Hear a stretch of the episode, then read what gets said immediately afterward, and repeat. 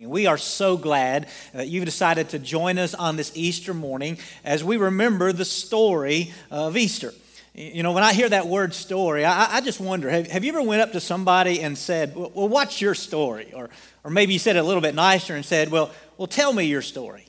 What did you mean when you did that? You know what you meant, right? You, you looked at that person and said this, said, I, I want to know about your life. Tell me about your life. Tell me about the things that happened. Tell me about those events that have impacted you. Tell me about the, the people that have made a difference in your life. I, I want to hear your story. You, you, know, we all have a story, don't we? I know I have my own story in life. My story includes when, when I was eight, uh, having grown up in church, being baptized, but not really even knowing Jesus as my Lord. But then later, recognizing my need for Jesus and then giving my life to Him. Uh, my story goes on to include being in middle school when I had a, a, coach and a teacher who so impacted my life that that's what I wanted to do for God. I wanted to impact kids by being a teacher and coach, and so I got my teaching degree. But my story also includes a time where God said, I have a different plan for you. And I said, Okay, Lord, I'll follow you. And I followed him into ministry, which is what I'm doing today. My story includes marrying my high school sweetheart. That after I did that, man, everything's going to be perfect, right? But only to get two years into a marriage or so and, and realize that something was missing, and uh, we almost called it quits. But my story thankfully includes a God who stepped in with his grace and redeemed that. And today, 38 years later, Kim and I are more in love than we have ever been. You see, we all have a story, right? You have your story, I have a story as well. Now, on Friday, we, we began to talk about really Jesus' story. Uh, we talked about the, the story of Good Friday, and we mentioned there that the story of Good Friday is, is not a fictitious story, it's real. It's about the, the events of Jesus as he came and as he died on a cross for your sin and, and my sin. We saw on the end of Good Friday that Jesus was buried in a tomb. And so we look and say the story of Good Friday has ended, but we were reminded of this that God's bigger story had not ended. Good Friday may have, but God's bigger story was continuing. And so where are we this morning? We're here today to continue to look at God's bigger story. And God's bigger story includes the story of Easter. Now, as we're going to look at that today, what we're going to do, we're going, to, we're going to turn to Luke 24 because some of our church members leading up today have been reading through the Gospel of Luke. And so we're going to concentrate there, though we'll be in some other places uh, this morning. But we're going to look at the Easter story by looking at some of the people who have been involved with the story of Easter because we'll see, as our story in life, some people have positive influence, some has negative. And so let's begin today and let's look at some of the people involved in the Easter story. If you have your Bibles open, let's look Luke 24, uh, beginning in verse 1, where the first thing that we're going to see is some of the women who went to the tomb that morning are part of the Easter story. And this is how their story goes. It says, But on the first day of the week at early dawn, they went to the tomb, taking the spices they had prepared, and they found the stone rolled away from the tomb. But when they went in, they did not find the body of the Lord Jesus. And while they were perplexed about this, behold, two men stood by them in dazzling apparel. And as they were frightened and bowed their faces to the ground, the men said to them, Why do you seek the living among the dead? He is not here, but is risen. Remember how he told you while he was still in Galilee that the Son of Man must be delivered into the hands of sinful men and be crucified on the third day rise. And they remembered his words, and returning from the tomb, they told all these things to the eleven and to the rest. Now, when we look at these women who went to the tomb that morning, I'm inspired by them. I mean, let's remember when they went to the tomb, there was so much sadness and uncertainty. They were obviously saddened because the man that they had called their teacher, the man that they had called their Lord, the, the, man that they had seen do many miracles, including raising Lazarus from the dead, the man who they hoped would be the Messiah was now dead. And for Jesus' followers, including these women, uh, they were not really expecting him to die so young and especially to die such a cruel death on a cross as a criminal. And to top it off, he died as the Sabbath was beginning. Therefore, they could not prepare his body even for a proper burial. So, as they went to the tomb that morning, it was an all around sad day. And on top of the sadness, there had to be uncertainty about what to expect. Jesus was obviously put to death by the authorities, and so there was some fear that Jesus' followers might be next. So, approaching the tomb that day, these women had to be at least a, little bit uh, fearful, maybe a thought in the back of these women's minds that maybe the authorities would be there to arrest them. However, these women were determined to honor their teacher. They wanted to make sure that this one who had done so much for so many, that at least that his, he would have a proper burial. And so they went that morning to anoint his body with the burial spices they had prepared. However, what they experienced was something much different than expected. They never got to anoint Jesus' body because when they arrived in the tomb, they found that there was no body there as the scripture says, they were, they were obviously perplexed. They were kind of wondering what, what's going on here. And while they were trying to make sense of everything, Luke tells us that these women had an amazing experience.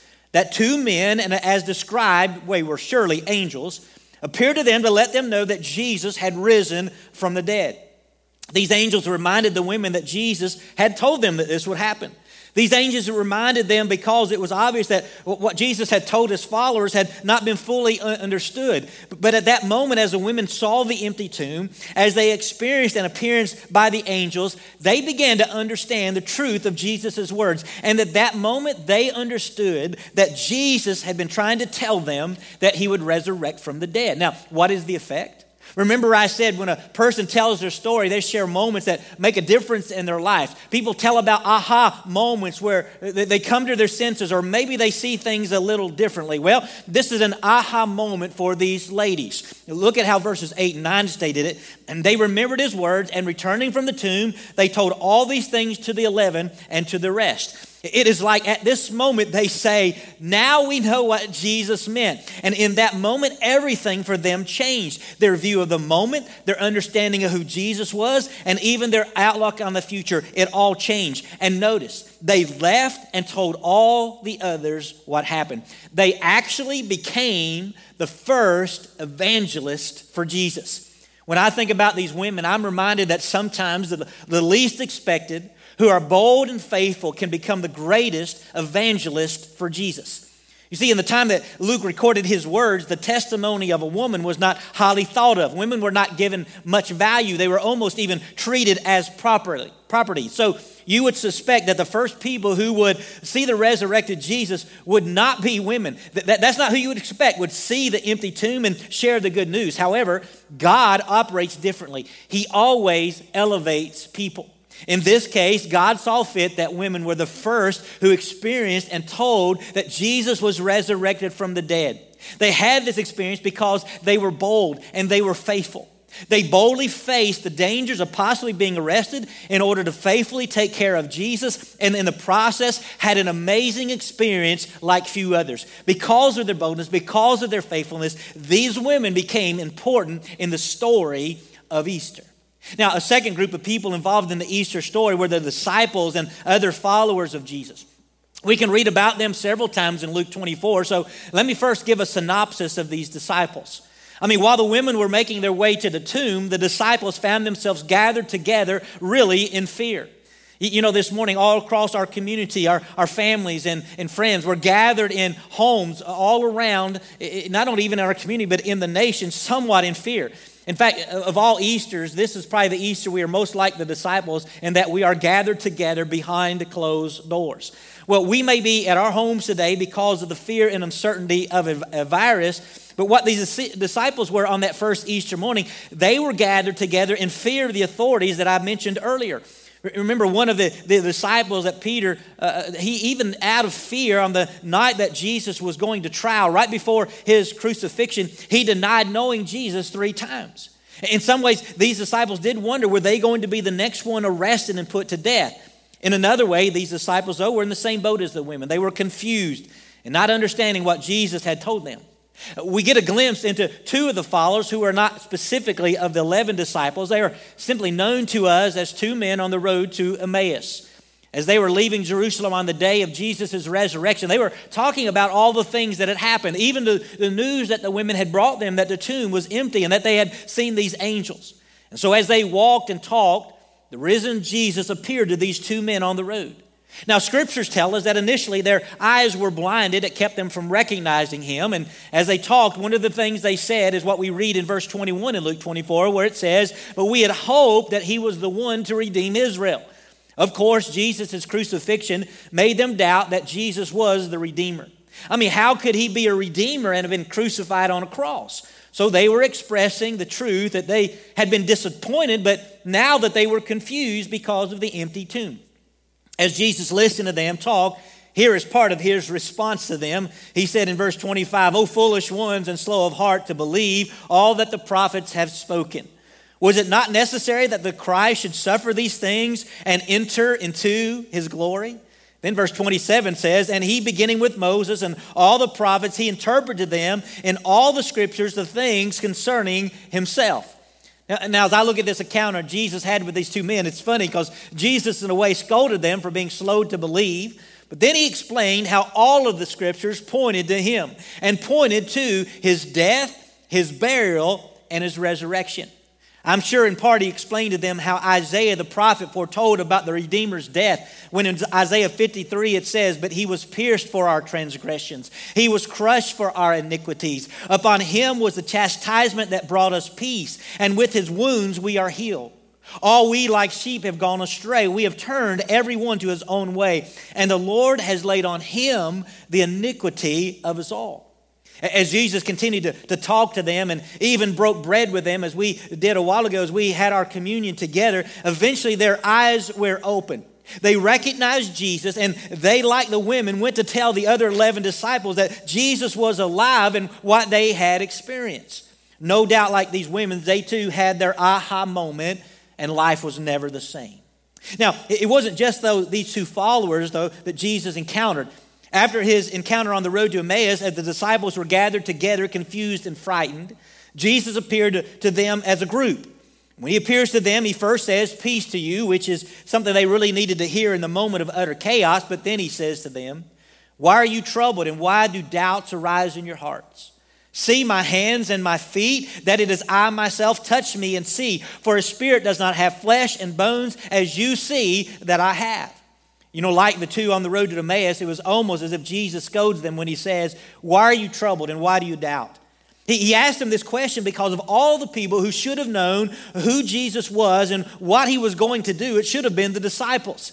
I mean, it's somewhat understandable that the crowds in general did not understand who Jesus was. I mean, the crowds had heard him do many teachings, they had saw his miracles that he had accomplished, but they had not been a part of some of Jesus' intimate talks with the disciples where Jesus seemed to be more clear in explaining what was coming. See, the disciples had no excuse. They should have known what was going to happen to Jesus, yet they were still troubled and they still doubted. But let's not be too harsh. Wouldn't we have been the same? In fact, I wonder right now if, if I came and said, you know what, I have discovered a cure for the coronavirus and then begin to announce it to the world, you think there would be skeptics? Absolutely. Uh, why? Because to this point in the pandemic, there doesn't seem to be any real cure. And so if someone comes and says, I have a cure, it's not going to be easily accepted. People are going to have to say, prove it to me. We, we have to see that this is going to work. Well, that's really where the disciples were at. They had never seen someone resurrect from the dead before, and so they had to say, Prove it. Show, show us that, that you can be resurrected from the dead. And so, what does Jesus do? He shows them his hands, and he shows them his feet, he shows them the scars and said, See, I've been crucified, but now I am alive and well. Now, after Jesus shares with them that they, that they all this stuff, they, they have their aha moment. They finally get it and more fully understand what Jesus had taught them. Jesus then goes out with them to Bethany, ascends into heaven, and this is what we read in verse 52. And, and they worshiped him and returned to Jerusalem with great joy and were continually in the temple praising God. You see, after experiencing the resurrected Jesus, these disciples were filled with joy. They had been filled with fear and uncertainty, and now they have great joy in their hearts, and they continually worship God. In fact, if we'll continue to read in Acts, which is Luke's follow up letter to, to the Gospel of Luke, we'll see where the disciples themselves become bold witnesses for Jesus. Again, it radically changed their life. Now, when I think about these disciples, here's what I'm reminded of that bold faith can sometimes be preceded by confusion, doubt, and even fear. What we forget is that faith is often a journey, a journey with ups and a journey with downs. And if we look at specifically even th- these disciples' journey, they're interesting. I mean, Peter was a man who was initially bold and fearful, even denying Jesus, but then he's forgiven, restored, and extremely bold again. I mean, Thomas was a man who was a doubter, who questioned everything. He even questioned when we was told that Jesus had been resurrected, but then after seeing Jesus' scars, made one of the greatest statements in all of Scripture about Jesus when he said, My Lord and my God. You see, each disciple had his or her own individual story that, when intersected with Easter story, became a radically different story. And I'm glad we have their stories recorded because it reminds each of us there is hope, even if we have had confusion and doubt and fear. We can move to hope and peace and boldness. You see, as part of the Easter story, the disciples remind us that there can be faith after fear and doubt. Now, there's another group I don't want to mention that Luke, though, doesn't really mention after the resurrection, and that group is the religious leaders. You know, we saw last week that the religious leaders were threatened by Jesus because they were fearful that, that he would upset things with Rome and it would cause them problems, that they might lose their powerful positions. And so, if you know the story of Jesus, you also know that the Jewish leaders were the ones who had Jesus put to death for their protection. Now, I, I, don't know if you're like me, but when I read about these religious leaders, there's always a part of me that's hopeful that they were simply misguided, that somehow they truly believe they were trying to honor God. However, I'm not sure I can say they truly believe that. But I know I can say that at least they were very much blinded to the truth of the evil in their own hearts. I want to quickly mention that some of the religious leaders in Jesus' day did recognize the truth they were in tune with God. In fact, Luke mentions one such man after Jesus' death before the resurrection in chapter 23 when we read this. It says, says Now, there was a, a man named Joseph from the Jewish town of Arimathea. He, he was a member of the council, a good and righteous man who had not consented to their decision and action. And he was looking for the kingdom of God. This man went to Pilate and asked for the body of Jesus. Then he took it down and wrapped it in a linen shroud and laid him in a tomb cut in stone where no one had ever yet been laid. So here we see Joseph, who was a, a righteous man, a member of the council, but did not consent with the actions of the rest of the ruling council, and he did what he could to honor Jesus. I'll tell you, I am thankful for men like Joseph who are willing to go against the crowd that is doing wrong in order to do what is right and honor the Lord. Because truthfully, the majority of these religious leaders were not doing right. In fact, Matthew, who wrote this letter to the Jewish audience in, in, in, mind, specifically addressed the actions of these leaders and records this action after the resurrection. It says, While they were going, behold, some of the guard went into the city and told the chief priests all that had taken place. When, when they had assembled with the elders and taken counsel, they gave a sufficient sum of money to the soldiers and said, Tell people, his disciples came by night and stole him away while we were sleeping. And if this comes to the governor's ears, we will satisfy him and keep you out of trouble. So they took the money and did as they were directed. And this story has been spread among the Jews to this day. You see, our hope for the religious leaders would have been that after the resurrection, that their opinion of Jesus would have been changed and that they would recognize who Jesus was. Remember, the religious leaders should have known uh, more than anything about the promise of the Messiah and also the path the Messiah had to take. Remember, these religious leaders spent their life studying the scriptures. They should have known about the Messiah, and so they should have recognized how Jesus was fulfilling the scriptures, but no. Instead of finally recognizing Jesus and recognizing their mistake, they simply seek to discredit the resurrection, even spreading a lie to put doubt in the minds of people that Jesus had really been resurrected. Putting doubt by trying to say that Jesus didn't resurrect, but that his disciples simply came and stole his body. And you know what's interesting about verse 15 is that it is a lie that even now is still spread by some to discredit the resurrection of Jesus. Now, when I think about these religious leaders, I'm reminded that power and religion can often blind a person to the truth of Jesus. And many have, uh, have given into power, many have given into religion and rejected Jesus.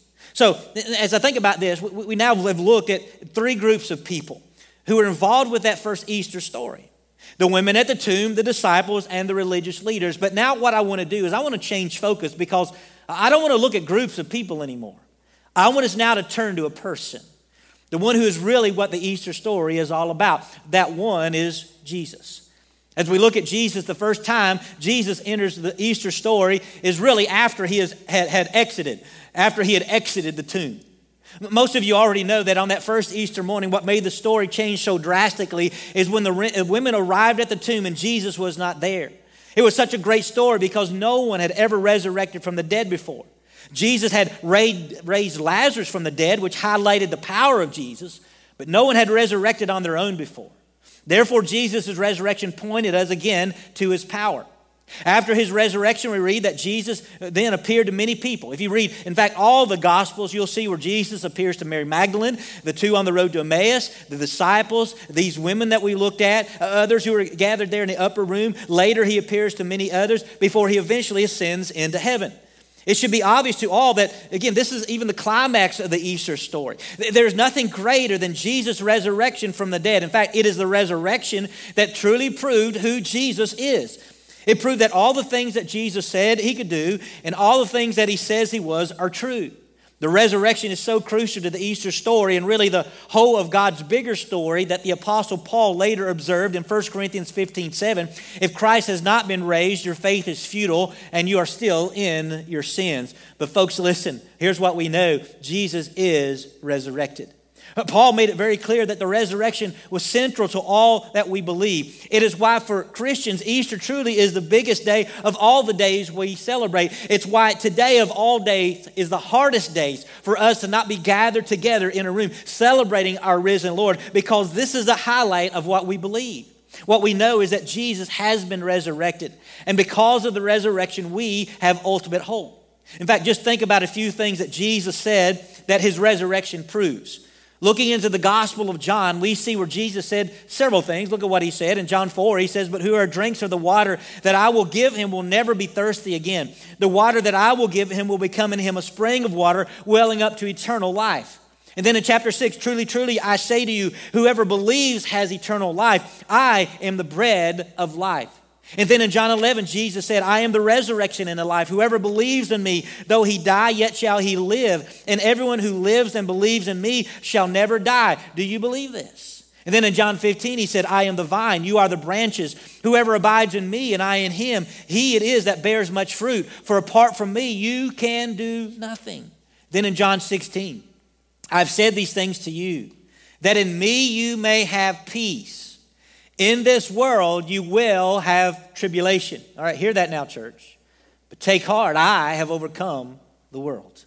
In John 10 and 10, Jesus said, The thief comes only to steal and to kill and destroy. And I came that they may have life and have it abundantly. I am the good shepherd, and the good shepherd lays down his life for the sheep. Now, these are just a few of the things that Jesus said and claimed, but there's so much we see in these claims. Jesus is saying that only He can satisfy the longing heart. Everything else leaves us hungry and thirsty.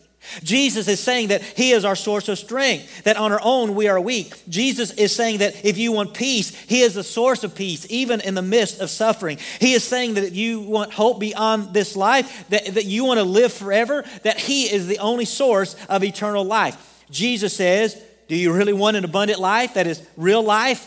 He says He is the source, He can give it and he makes it again abundant life because, all right, he is the good shepherd who lays down his life for the sheep.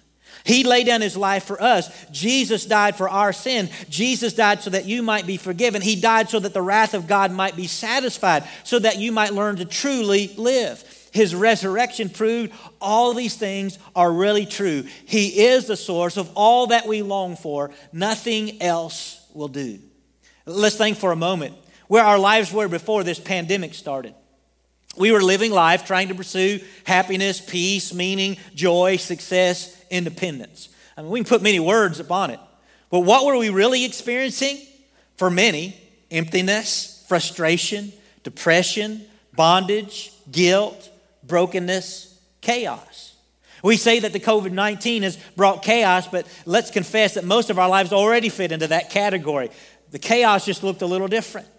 What COVID 19 has shown us is that none of the things that we are pursuing can satisfy us, all right? And no matter how much we've tried to control life, that we are out of control. We, we are out of control. We realize many of the things that we have been pursuing for happiness, we can really do without. And what the pandemic has really shown us is that if we are truly going to have joy, fulfillment, and peace, it has to come somewhere other than ourselves. And that somewhere else is God, whom we had forgotten in the midst of our busyness and chaos. Thankfully, God has revealed his love for us and the means to have a relationship restored with him by sending Jesus to die for us. And Jesus also said this in John 14 I am the way, the truth, and the life. No one comes to the Father except through me. As we are going through this pandemic, we know that this is a terrible situation. There are many who are dying from this disease. And in fact, we've had church members who have had loved ones who've died due to the virus. The reality for those who die, some will die and enter into an eternity separated from God because of their sin. But for others, they will enter into eternity where they will be in the presence of God forever. They will truly experience perfect joy and peace. Let me also say this when the pandemic passes, many people will still continue to die. And, and, most of them not from a virus. Some will die from cancer. Some will die from complications with diabetes. Some will experience a traumatic accident. Some will die after a long life well lived. Unless the Lord comes first, all of us are moving towards our death. And the reality, some of us are moving to an eternity apart from God in eternal punishment, while others are moving toward an eternity with God in heaven, experiencing perfection. The deciding factor is this the resurrected Jesus. The highlight of the story of Easter and the turning point of God's story. The resurrected Jesus is what determines our future and really informs our present. It is Jesus that gives hope to both our present and our future. In fact, here's where I want us to focus on as we move to a close. The real question is this Are you a part of God's bigger story? Because God invites everyone to be a part of his story. Now, not everyone chooses to believe in Jesus, but everyone has the opportunity to believe and, a part, uh, and be a part of God's bigger story. In fact, John made that clear when he wrote this in John 1. But to all who did receive him, who believed in his name, he gave the right to become children of God, who were born not of blood, nor of the will of the flesh, nor of the will of man, but of God you see, here's, here's what I want to ask you this morning, truly. Are you a part of God's story? You know, to be a child of God is to enter into to God's bigger story. And there, there may be some of you this morning, and here's where you're at. You're saying, you know, I, I'm like the, the, the women who went to the well that day. I mean, society looks at me and says, I, I don't have much to offer. In fact, all my life I've been told I, I'm never amount to nothing. Well, I want you to know this God doesn't care what society says about you. God says He has got a great plan for your life if you'll come to Him. You know, maybe you look and say, you know, there's so many people that are smarter than me. I, I, I don't know enough. I got news for you. You can come into the hands of Jesus. If you offer your life to Him, He can make you confound somebody who has a degree hanging on their wall that's much greater than yours because God doesn't care what your degree is. He just wants to know will you be faithful and bold for Him? Here's what I know today. If you'll come and you will place your hands in, in God's hands and says, God, I'm here. I'm faithfully coming to you with what I know, even in the midst of confusion, even in the midst of a little bit of doubt. God, I'm yours. And if you'll come to Him faithfully and be bold before Him, He can take your life and He can transform you, use you to a great witness for Him. Or maybe you're like the disciples this morning. You're, you're, you're, confused. You, you have doubt. You're full of fear. I, I want you to know today, join the crowd. We've all been there before. We've all had confusion. We've all had doubt. We've all had fear. But here's what the disciples' journey tells us that after that can come great faith in Jesus Christ. In fact, don't even let somebody else's story, listen, negate your story because you may look and say, Well, I, am not like them. I, I, don't have a story. If you knew my past, if you knew all the things that I've done, if you know where I've come from, you would understand why I have such doubt. You would understand why I have such confusion. Well, God says, I'm not worried about any of that.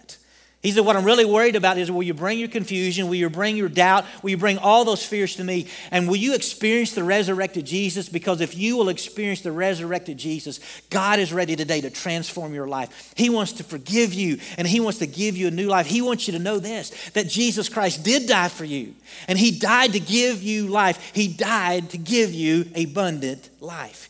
You see, the only ones I don't want you to be like is really the religious leaders where you're letting religion or power blind you to the truth of the resurrected Jesus. And, and some of you say, well, Brother Scott, that's not me. I, I'm not religious and I'm not into any power trip. But let me say this even if you come and say, I'm not religious, I'm an atheist, just know this you're religious. Because even atheism is a religion. It may not worship the creator God. It worships maybe science, it may worship reason, but it's still a religion that you're caught into the tenets of that faith, and that religion is keeping you from following the resurrected Christ. I would say today, whether you're an atheist, agnostic, or somewhere in between, let me just say this to you.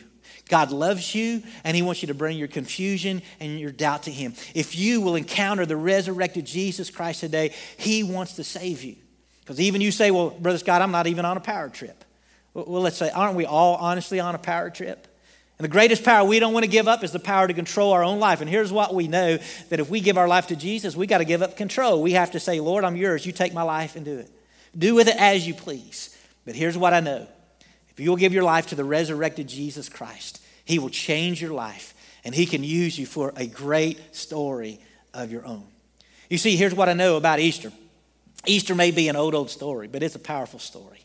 It's a story about us how a Savior rose from that grave to, to change your life. And if you, again, you'll give your life to Him, He is ready for you today. In fact, I think the old hymn goes something like this I heard an old, old story how a Savior came from glory, how He gave His life on Calvary to save a wretch like me. I heard about His groaning, of His precious blood's atoning, and then I repented of my sins and won the victory. Right there, that's what, that's what you need this morning. Just God's all He's wanting to do today is repent of your sins and win the victory. If today you'll come before your risen Savior, Jesus Christ, and just simply say this God, I'm here today because I know I'm a sinner. And I've fallen short of your perfect plan. And God, today I confess that sin to you. And today, what I want to do is not only confess my sin, but I confess what Jesus has done for me. I confess He died on the cross, but I also confess that I believe today that He rose again three days later. If you'll confess those things to God and invite Him into your heart, here's what He will do He will forgive you of sin, He will give you the gift of eternal life, and He will send the Holy Spirit to live in you and change your entire life. Will you come today to that Savior? Will you come to that Savior who we sing about in the old, old story? That Savior who came from glory. Will you today repent of your sin and experience the victory? That's what God wants today. I pray today that you'll join a part of God's bigger story, that you'll be a part of His story today and give your life to Him. Would you pray with me? Father, we come in this moment. We thank you that you have a grand story, a big story. And ultimately, it's a story of how you're working in all of eternity. But, Father, specifically, as we come to this Easter weekend, your story that says, when it comes to mankind, that you have sought to rescue us from our sin. And that, yes, Jesus came and he died a cruel cross, a death that he didn't deserve, but a death we deserved for sin, but he died it in our place.